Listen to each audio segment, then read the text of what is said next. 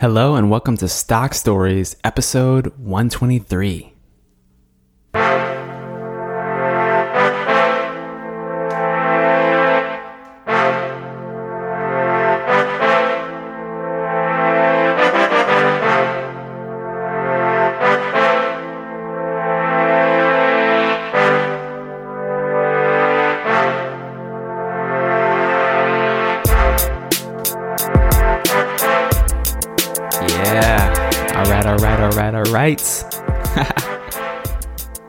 Welcome.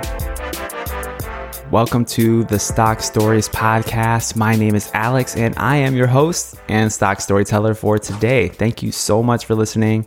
Stock Stories is the podcast dedicated to helping you, the individual investor, make better investing decisions. And we do that primarily by looking at case studies of real companies as well as mental models to help us figure out both the practical and theoretical sides of investing in stocks. Specifically, we're looking at the best companies that we can, trying to find the best valuations that we can so that we can make great decisions for our portfolio.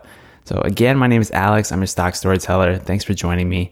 Today is a little bit of a different episode. Instead of going over a company or a mental model, I want to extend off of some concepts or a specific concept that uh, came from a listener question related to the company we talked about last week, which was Sysco. So, without further ado, let's just get into it.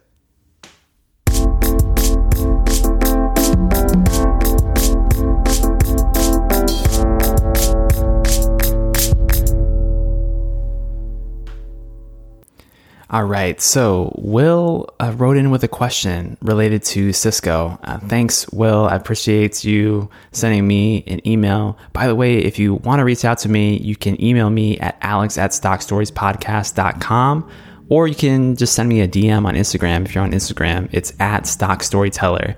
Again, that's at stock storyteller. So, Will, thank you so much for the question. I won't read the whole email you sent me uh, just for some of the biographical information. I didn't want to uh, mess with your privacy or anything like that.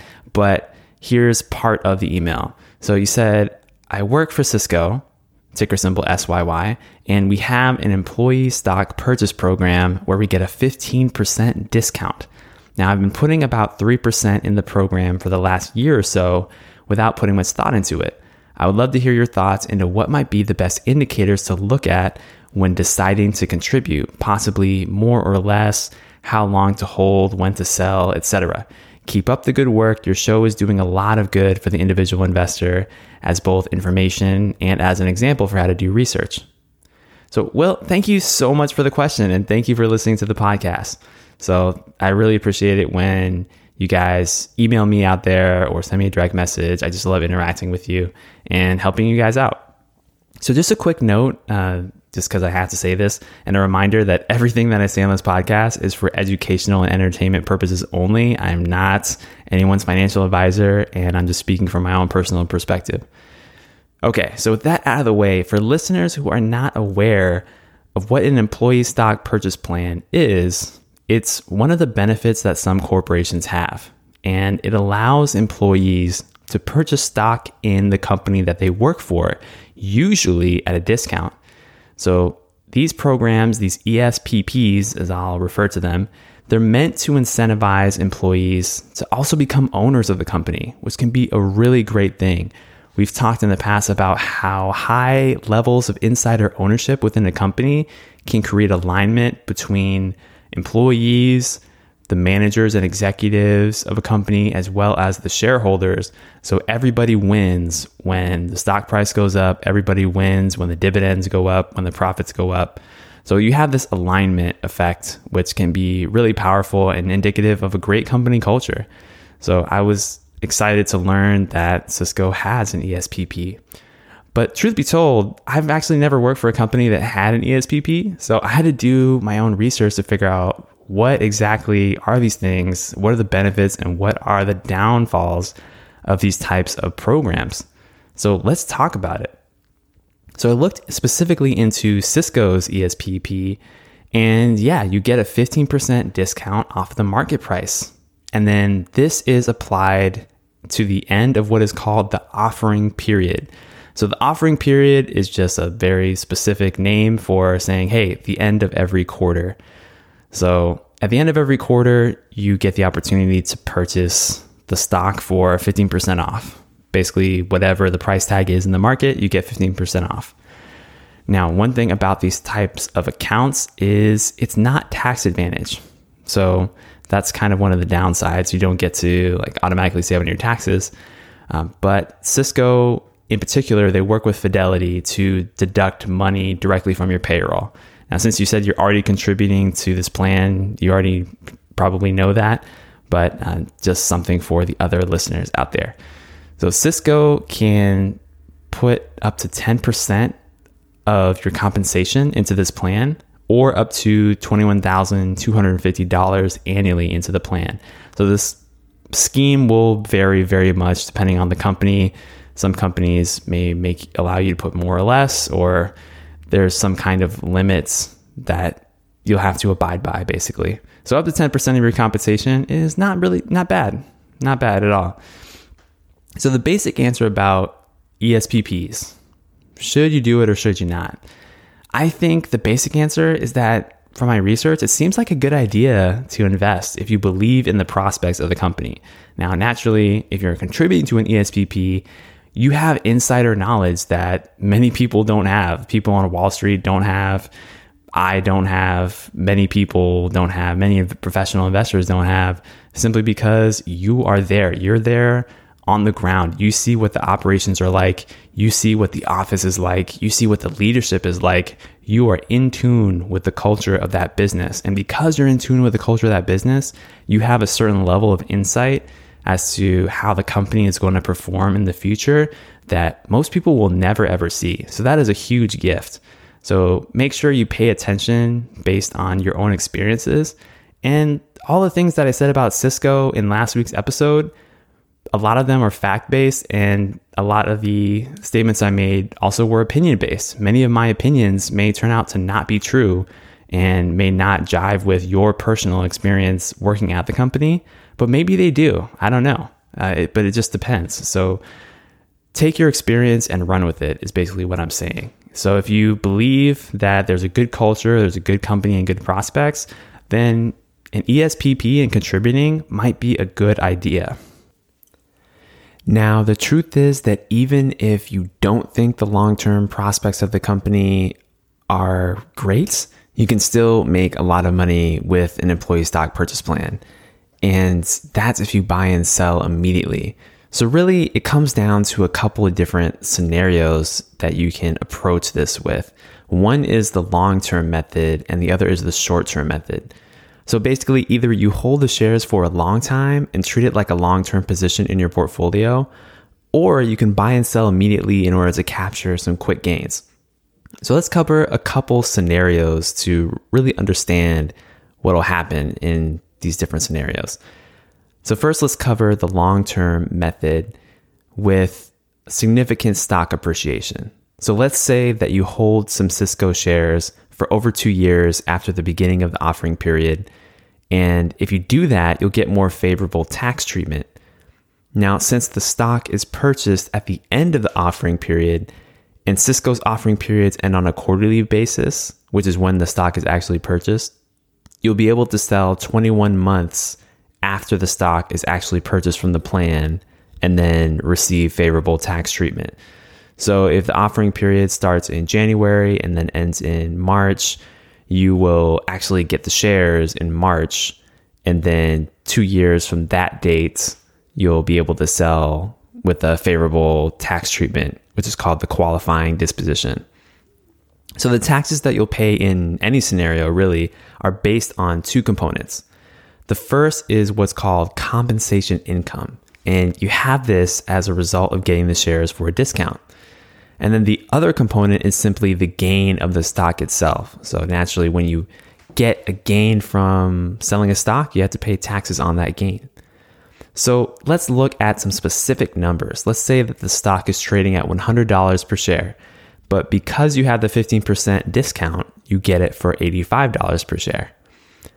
Now, in this scenario, let's assume the stock rises significantly. Let's say that it rises to $150 after just two years. So you'll pay ordinary income on the $15 of compensation income, right? 100 minus 85, and then a long term capital gains rate on the $50 of capital gains income. So the 150 minus 100. So then you'll pay taxes on both components. So let's say that you make $100,000 annually and you take maximum advantage of this plan and that allows you to put 10% of your salary into this plan. So that would be $10,000 over the course of a year. So let's say that you purchase equal amounts of shares throughout the year and there are four different offering periods. So you would contribute once per quarter. And just for the sake of simplicity, let's assume the price of the stock is the same each time. So if you do this, you'll get an account balance after two years of over $17,647. So of that, $1,764 is considered compensation income, and then the remainder is your long term capital gain, which is over $5,882. All right, so stay with me with the math here. So let's say your ordinary tax rate is 25% and your long term capital gains rate is 15%. So in the US tax system, the longer you hold stock, the less taxes you have to pay on a percentage basis. So that's why you get that 15% rate for the long term gain, 25% for your ordinary tax rate. So if you do the math on that, it all adds up to a little over $1,300 owed in taxes. So that results in a gain of over $6,324. So that's not bad. Not bad at all. That's a 27% annual rate of return on your investment. Now we have to compare that to what the underlying security did too, right? So the actual security, the actual stock went from 100 to 150 over 2 years. Now that's a compound annual growth rate of 22% annually. So you just got a 5% extra annual rate of return just because you bought through this ESPP. Now, it's not bad at all. That's really good. And that's remember if you buy the stock, it appreciates significantly and you sell it two years later through this plan. So let's look at probably a more reasonable scenario, more likely scenario. So, what if you did the same thing and you waited two years to sell, but the stock only moved from 100 to $110? So, if you contributed $10,000 over the course of a year and you purchased shares at $85 with your discount, your balance would rise to $12,941 after two years. So you would still get a gain in there, just not nearly as much because the stock didn't move that much. Now, if we look at the taxes for that, you would still have $1,764 in the form of compensation income. And then the remainder of your gain would be your what's taxed at your long-term capital gains rate, which is about $1100. So if you do the math on that, you would owe just over $600 in taxes in this scenario.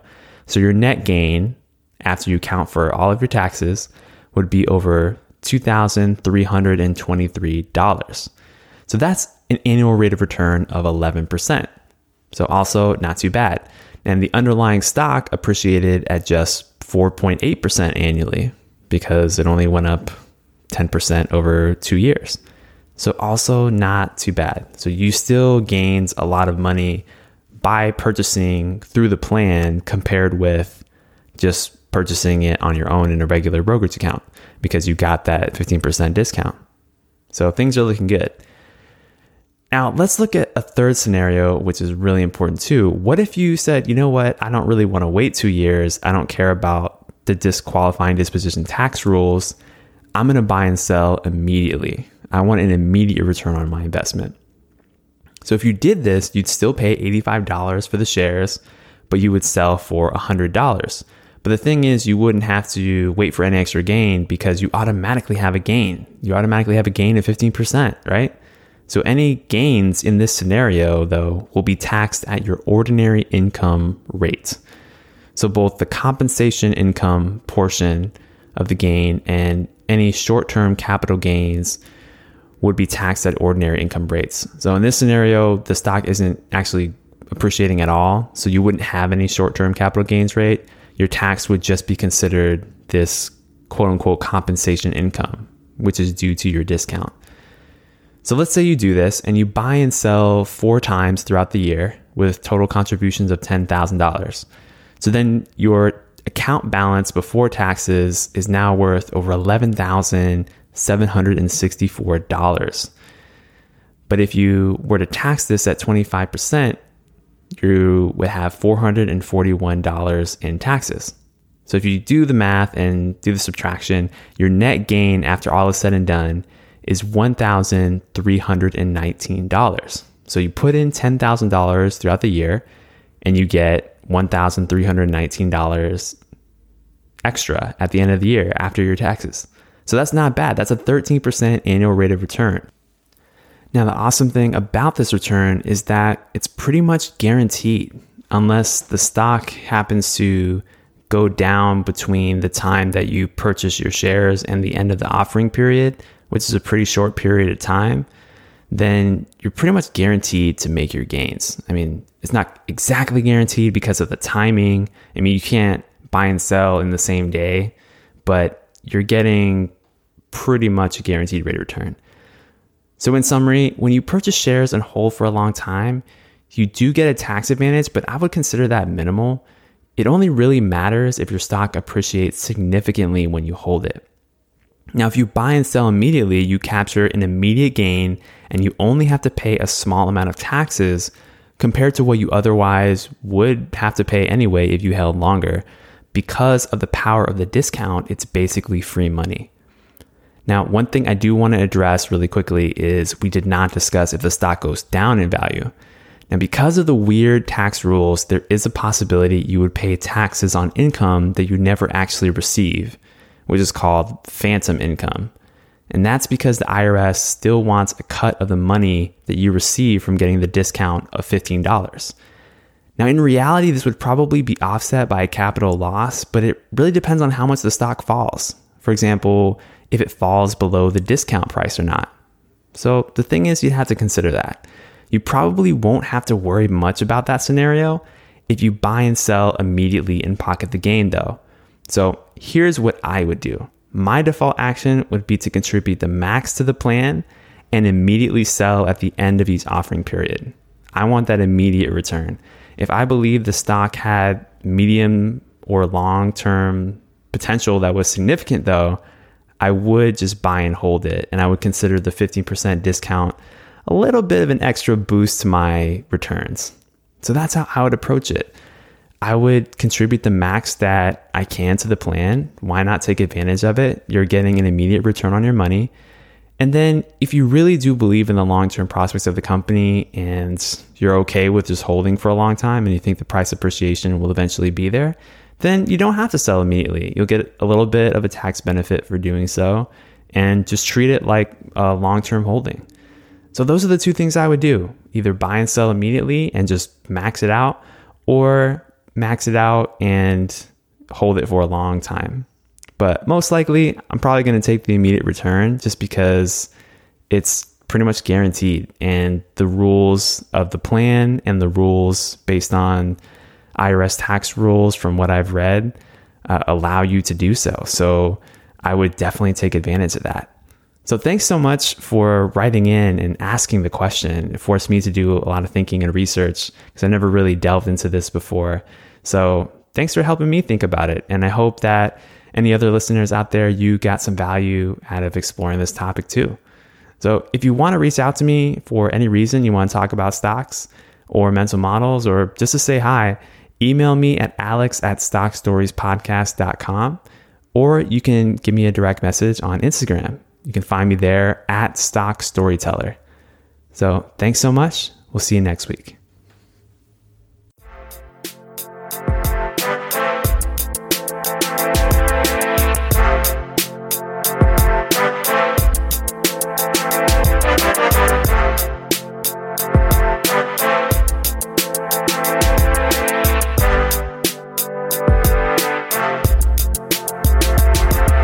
Information presented here on Stock Stories is for informational, educational, and entertainment purposes only. You and you alone are responsible for your investment and financial decisions. Please consult an appropriate tax, legal, or financial advisor that can analyze your specific situation in the context of your goals and circumstances.